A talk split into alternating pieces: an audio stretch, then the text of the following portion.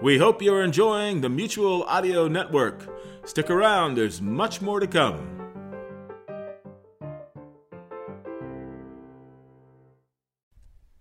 The following audio drama is rated PG for parental guidance. This podcast is a serial narrative, a story told episode by episode. Consequently, your listening journey would be best begun at the beginning. That's Carver Cranebottom Bone Detective, Episode 1.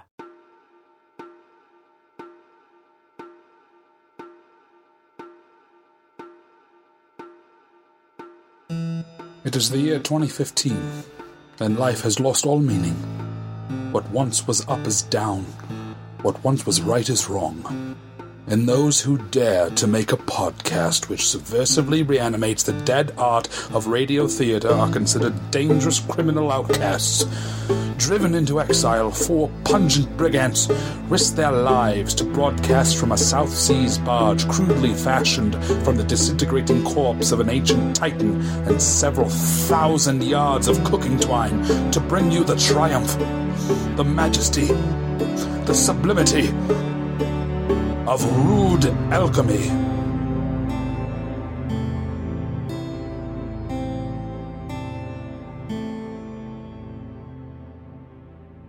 Previously on Carver Cranebottom Bone Detective. That's it, lads. Put your backs into it. Twenty pounds to the first man who brings our treasures to light. I'm Police Constable Runyon. This is Police Constable Basilton. I heard the screams around the time the thunderstorm rolled in. I've never seen anything like this, have you? I haven't. But I may know someone who has. Carver Cranebottom, PhD. Where are these bones you're so anxious about? The bones are missing, and so are the poor fellows who were digging them up. The imprints are much too large to be human or any beast of the modern era. And you say there is only one surviving witness? A professor of ancient history or some such thing. Apparently the leader of the dig, but a regular lunatic now, Carve. They have him at the St. Maurice Asylum. Not long ago he begun scribbling this. That's nonsense. Pure chicken scratch, I'd say. What you call chicken scratch is actually a cipher, a code. Well, what does it all mean, Carve? Dr. Danderduff was my patron, as you will remember. Carver Cranebottom in my home. Want me to help you on your fantastical missing bone adventure? Why should I? Why, you foolish, short sighted, jealous old shell of a man. Look at you, clutching my lapels so fiercely. Good heavens! Release my master at once! Let's have a look at that cipher of yours. Oh, good God! What? No! He's thrown himself from the window. Stay where you are! Help! Help! My master is dead! Ah, you've returned. I can't say I'm surprised. Our last episode was so intensely mind altering that we lost all faith in the fragile strictures holding this tepid existence together. What are you prepared to lose this time? Your mind? Your heart? Your very soul? Oh, it makes no matter. These losses pale in comparison to the acquisition of another listen to Carver Cranebottom Bone Detective. Carver Cranebottom Bone Detective is brought to you by Bouvier's Eating Tobacco. Delicious as a salad or a garnish, choose Bouvier's when you want thick, hearty leaves that you can really sink your teeth into.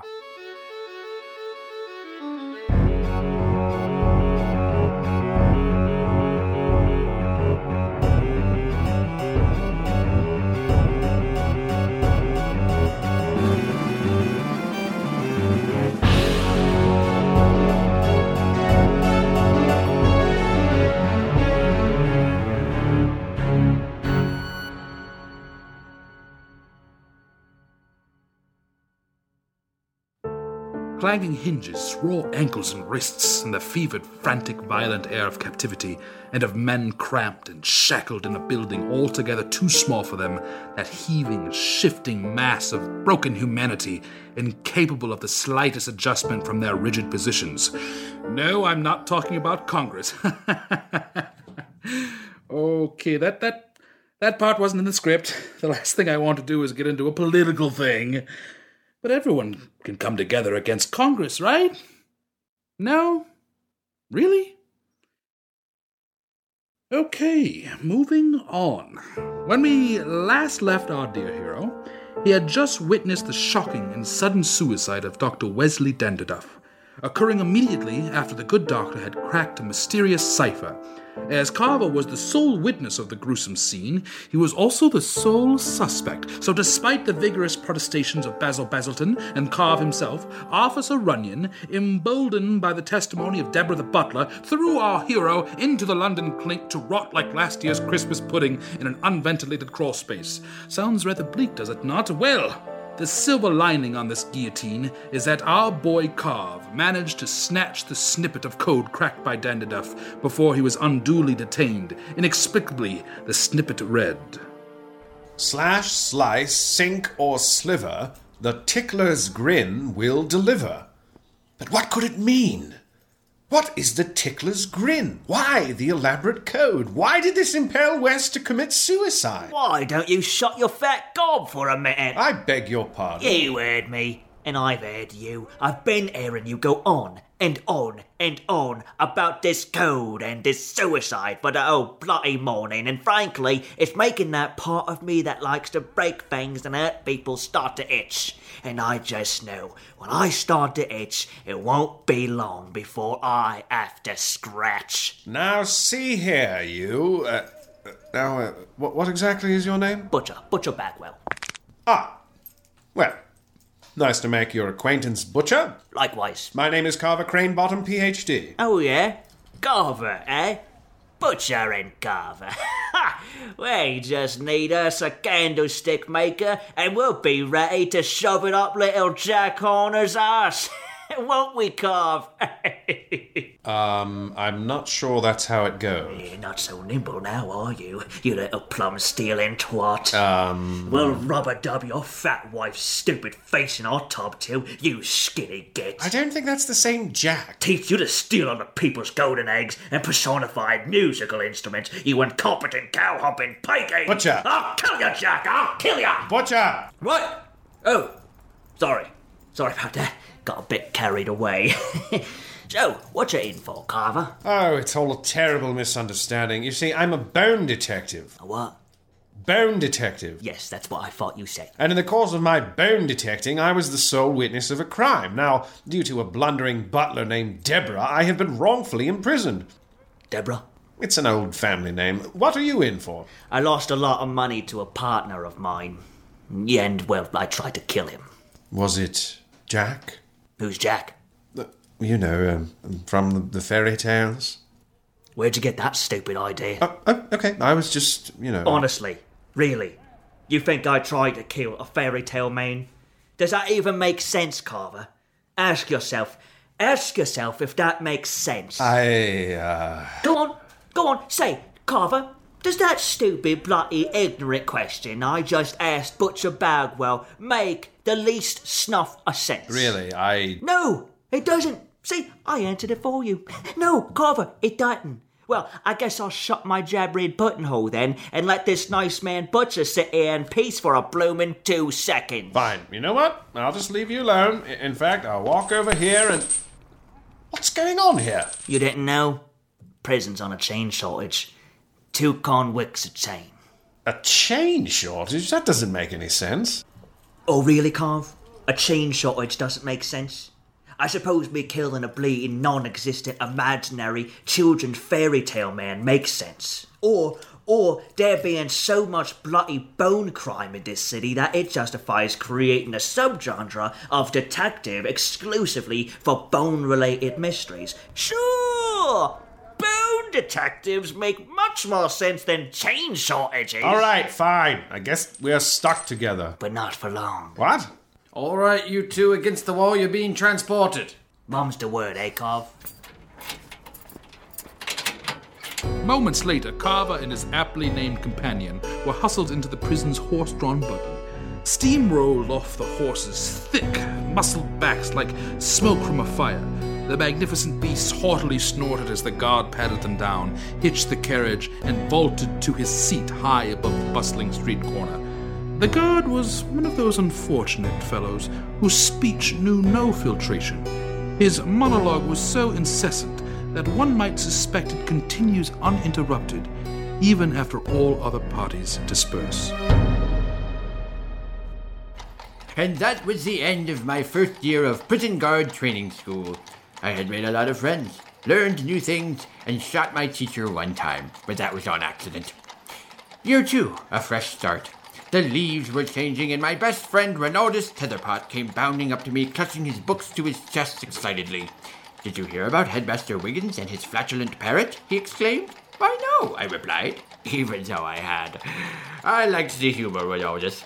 He was a sensitive boy, and I felt protective of him, like a father or an older brother.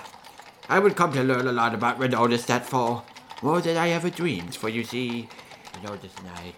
Dear God, will he ever shut up? Shh! Keep it down. At least it keeps him busy. Listen, we're making a break. What? You heard me. I'm busting out and you're coming along. Fantastic. What's the plan? Not so fast, Bones. We've got to make a deal first. What deal?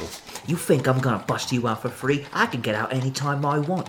I'll bring you along on one condition. You help me with a, um, bone related robbery. Oh, so suddenly we're in favor of bone detecting. All right. We don't think bone detecting is so stupid anymore, do we? All right. We need bone detecting. We love bone detecting. We want to marry bone detecting. Stop saying bone detecting. Yes, I need your bone skills. I need your bone skills really, really bad. You might say I have an itch, and the only your deep, solid bone skills can scratch it. Okay, when he says that, he doesn't mean. You know. Fine. You break me out, I'll assist with your bone related heist. Deal? Deal. Now, what's the plan? Do I subtly distract the guard while you quietly yet efficiently commandeer the horses and guide us to a blacksmith we can bribe to undo these chains? Something like that. Hey, God. Changes, yes, not only in the leaves, but also in my own heart. Renaldus was not as strong as he was during our freshman season. No, his pallor was somewhat alarming. And though he still met me on the squash court at dawn each day, his service game was not the brisk, vibrant force it once was at. Yes? Take this. Die! Die! Die, you bastard! Die! Dear God! How's that for a plan? That was absolutely horrid. Yeah, don't call me butcher for nothing. Come on, this is the spot. Tie him up your horses. I. I. What's the matter with you? I that, that man, you, you, you just. Uh, Fun, wasn't it? hardly. I, I've never. Come on, wipe that drool off your lip and tie up those horses. Certainly, but where's the key for the shackles? In my pocket, and that's exactly where it's gonna stay until you've held up your end of the bargain. Come on, this way.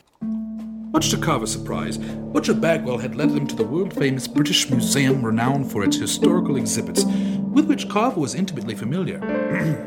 and by intimately, I don't mean he penetrated the exhibits physically or that they penetrated him. So please wipe that grin off your face, listener. Thank you very much. Uh, You know, I'm really sorry. I, I know you didn't think I meant that at all. I, I really do. I just feel like any time I mention anything that could be construed as remotely sexual, I have to comment on it. I can't stop myself. It's it's really hard for me in social situations. You know, uh, like when married couples say something like, "Oh, you know, Susan and I are trying," and then I just have to say, "You mean having sex, right, to make a baby?" I I don't know. Anyway, shortly thereafter, Carver and Butcher entered the famous British Museum disguised cleverly as tour guides. And if you're wondering how they managed to procure tour guide uniforms so quickly, well, perhaps that's best left to the imagination. I murdered two tour guides with a lead pipe and took their uniforms.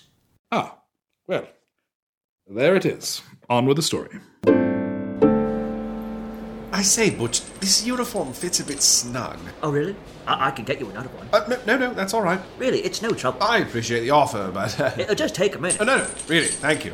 All right, suit yourself. Where have you two been? What? I've got a group of Spaniards waiting for you at the Egyptian tombs, and a convention of Oriental businessmen waiting for the natural history exhibit. Chop chop! No, you, you misunderstand. Shut is it, it? Carv. Uh, right, we- we'll take care of that straight away, Gov. Come along, Carl. What are you doing? I, I thought I was here to do some bone detecting. You are, but we gotta wait till nightfall. Meanwhile, let's be the best goddamn tour guides we can be. This specimen, as you can see, is from the Cro-Magnon period. And these are the things with ancient ladies wore on their nipples. And also, they could fly. Ah, great question, Wang Su. A fossil is of non-human origin. However, an artifact is a product of human activity. And one time, the Tyrannosaur buffed a cave lady, and that's how come now there's giraffes. Well, that's it, boys. Time to pack it in for the day. Off you go. We, we, we, we, we, we, we, we might stick around a bit, Guff. Stick around. After closing, out of the question. Out of the question, eh? Butcher. What, Cov? He don't want us to stick around. Listen, my good man, this isn't my usual modus operandi, but I'm afraid I must threaten you as subtly as possible with physical violence if you continue to hinder our plans this evening. Plans? Why, you insubordinate plebeians! In my two and a half weeks as secretary to the assistant to the tour guide manager, I have never been spoken to this way. I insist you give me your name so I can recommend you for termination. We're not really tour guides. Right, we're criminal murderers. Well, he's a murderer, I'm not. Well, you're at least an accessory at this point. I, I don't like to think of it that way, that those murders were independent of my Well, not, not, not strictly mathematically speaking. How so? Well, I killed two tour guides to get two uniforms. If it were just me, I I would have only had to kill one. I suppose that's true, but had you consulted me, I would have recommended a chemical sedative or a well placed nerve pinch so as to avoid the taking of human life. I don't get all high and mighty. I saw that look on your face when I got to the last one. Don't, don't be absurd. I, I abhor violence. Ha! Oh god. Imposters! Police! Quiet, you! Dear God, what have I done? You just gave him a little smack and knocked him down, that's all. Now, why don't you finish him? What? Of course not. Uh, uh, we'll tie him up, yes. Nah, what's the fun in that? Does that sound like fun to you, mate? Actually, that sounds like more fun than any other idea you two might. Shut it. Butcher, stop it. Right, right, my apologies. I did promise you could finish him up. Go ahead then. Here, borrow my lead pipe. I. refuse. You've got that look on your face again, Bones. No, I haven't. Uh, what look? It's hard to describe. My father, he had that look. He was the real butcher, and a real mean bastard. Every week, on slaughter day, I'd come down early in the morning to help. Way early, well before the sun. And he'd be sitting there with that look on his face, as if he'd been up for hours already. I think maybe he had. We'd go in the back and he'd hold the piggies by the chin and slice. And they would scream. And he never said a word till it was done. Then the look would drain away and he'd be bloody and tired and disappointed and mean as ever. It went on that way until the sickness wiped out our herd. With no piggies left to slaughter, I didn't see that look for quite some time. That is until one day I walked into the back and saw my dad holding his slaughter knife and pointing that look at me. Well, he didn't count on me being faster than a piggy. So I grabbed the knife, jumped on his back, held his chin, and slice. I walked out. When I caught my reflection in the glass of the shop next door, you know what I saw? That look on my face. Same as you got now. It was then that I knew who I was. Same as my pop. A butcher. We've all got a little butcher in us. Eh, Cov? The museum guy got away. Damn it, Cranebottom, how'd you let that happen? You were the one who had to take five bloody minutes to tell your bloody origin story. It was good. I was distracted. Don't tell me it's good. I know it's good. I want a damn sort of story contest. Come on, we've only got a couple of minutes before the fop sends every copper in London down on us. We're heading down to the museum crypts. Time to put your bone skills to good use. Now get behind me and prep yourself to slide down the tunnel. I don't even. I, I wasn't even going to draw attention to that one, but just. He meant it literally. It's not a double entendre, really. I'm sorry. One, two, three.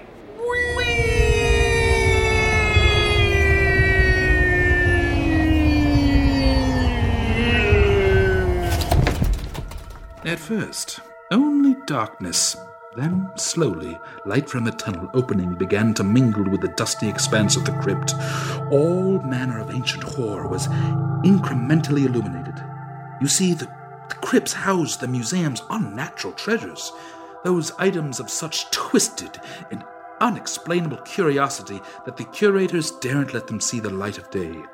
There, a, a tiny man no taller than a drinking glass, perfectly preserved in a crystallized sphere. Here, a, a Roman coin depicting a monstrosity in Caesar's garb. There, an enormous church bell, ordinary, other than the gnarled, fleshy fist serving as the clapper.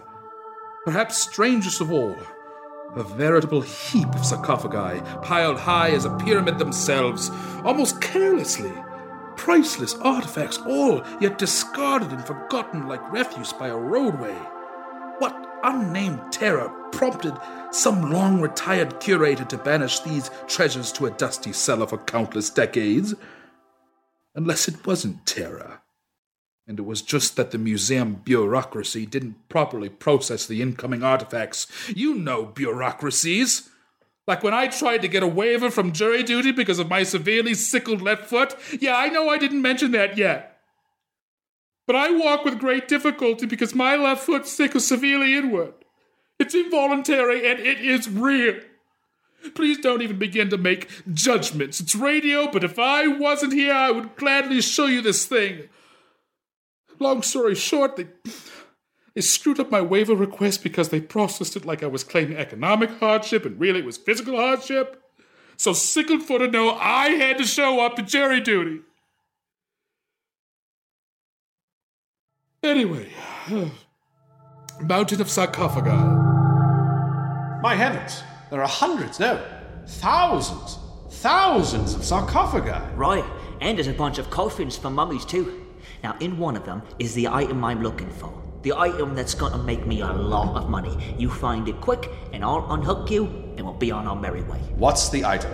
How the blazes should I know? My employer said the box was a special one. Said it would uh, stick out like a sore thumb to a bone detector. Wait a tick, your employer specifically instructed you to hire a bone detective? Oh, not this again. Yes, I need your hot, sweaty bone skills, and I. No, no, no, no. It's it, it's just that there can't be more than two or three dozen bone detectives in this city. Eh? It would appear to be quite a coincidence that I happen to be cellmated with you, a criminal in need of me, a bone detective. I, I don't know, Carv. Is it a coincidence that my one testicle is four times larger than the other? No, Butcher, you should really see a doctor. Or is it a coincidence that I spend my weekends living as an adult baby, pooping my pants and enforcing prostitutes to change me? Is that a coincidence? No, not at all. Uh, Or is it a coincidence that in prison I wrote a one act play for the prisoners to put on for the guards, but no one wanted to do it? And my one cellmate said it was a dumb idea? So I pretended I was just joking, but I really wasn't because I had already finished my second draft and started some of the casting. But I was too embarrassed to admit it, so I just played it off and hid it under my bunk. Is that a coincidence? no, none of these things are coincidences. Oh, well, then I guess I don't really know what coincidence means then, do I? Can we please move along and stop like analysing everything that happens? Hurry up and find it then. Oh, uh, well, uh, of course. Uh, like a sore thumb, you say. Yes, easy as pie. And I am looking, and I am seeing what I am supposed to be seeing on the sarcophagus in question. Which is, of course, this one, right here. Or maybe is it this one over here? Are you having a stroke? Uh, no, no, I've got it, I've got it. Haha, As you can plainly see, they're all of Egyptian origin, elaborately decorated on all four sides. Go on. Except for one. This one. It's identical to the others, except it is only decorated on three sides. You can see that this side is totally blank. Go on. Egyptians decorated all sides of their sarcophagi because they were left in the center of the burial chambers. However, the Romans and the Celts decorated three sides, as the sarcophagus was always built against a wall. You said it would stick out to a bone detective. Well, this is causing my little bone detective to stick out most excitedly. I can't defend that. He's talking about his penis. Whatever's in that sarcophagus is not Egyptian. It's something Celtic or Roman, pre Anglo Saxon, anyway. Oh, I'm a Presbyterian myself. Well, all right then. Open her up and hurry. The coppers are sure to be notified by now. Give me a hand. As the stone lid tumbled to the ground, a wisp of dust poofed up from the open sarcophagus, momentarily blinding our subjects. With their eyes closed, a hollow, bodiless scream passed their ears and rattled briefly in their skulls before continuing its escape out into the ether. As the dust settled, an evil yet inviting gleam emanated from the darkness inside the box. What's in there? Hmm, why, it's some sort of ancient dagger. Magnificent. All right, that must be the thing. Give it here. Now, just hold on a minute. I've never seen anything like this before. I, I want to take a look. No time for that, Carve. I'm not going back to the clink. Curvature is most peculiar. A half moon shaped blade with large, almost tooth like serration. Yes, fascinating. Hand it over, Cream Bottom. I won't warn you again. When you held it a certain way, it almost appears to be grinning. Dear God, the tickler's grin from Dr. Danderduff's cipher. Cream Bottom, give me my payday right now or I'll brain you. No. Hand it over. Never. Oh, come on, come on, give it, give it, yeah, give it. Aha. Yeah. Oh, this is a nice looking knife there, Carvo pal.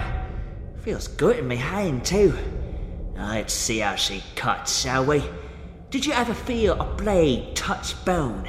Ought to be a lark for a bone scientist like you. No, stay back, stay back. Oh. All right, bone detective. Let's have a look at your bones. Damn you! Cream bottom! Who? Who are you?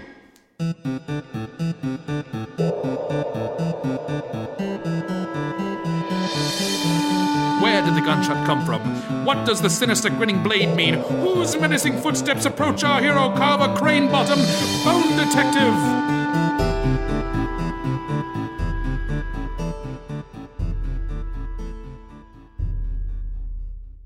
Carver Crane Bottom Bone Detective is brought to you by Wilson's Leather Pipe Cleaners, because you're a man who smokes a pipe, not a small child making a craft.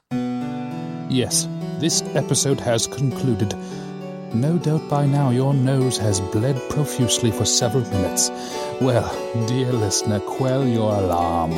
This plasmatic reaction is quite to be expected, though our dear Bone Detective's mystery remains as such. For the time being, I can put this bloody little conundrum to rest immediately.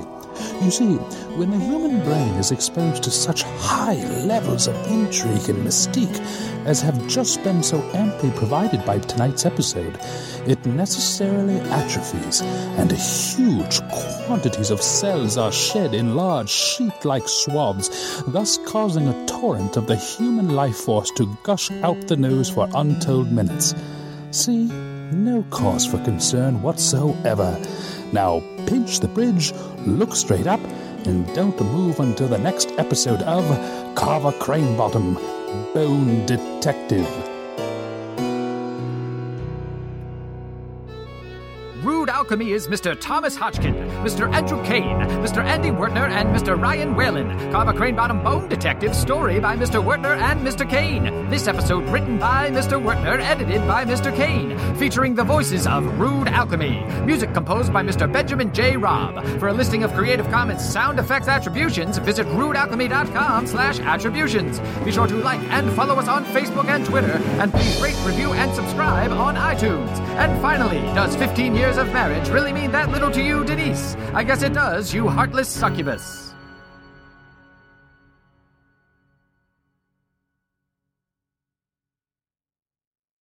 There is a new SUV that's unlike any other. It's big because you want big, but you also don't want to worry about lousy gas mileage. And with the new Skeeter SUV, that worry is a thing of the past. Thanks to new hybrid technology, you can get more miles per gallon in your big Skeeter SUV. How does it work? Easy. As you approach a wimpy little car from the rear and start to climb over it with a Skeeter's patented action track suspension, a special metal tube projects from the Skeeter, piercing the gas tank of the car and sucking out all the gas therein. It only takes a few seconds, then you can roll right over that car and leave its empty husk behind, as nature intended.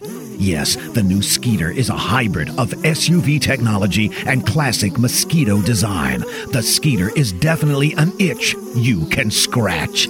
Get over to your Skeeter dealer today, but hurry, get there before you see a Skeeter in your rearview mirror. The Mutual Audio Network. Listening and imagining together.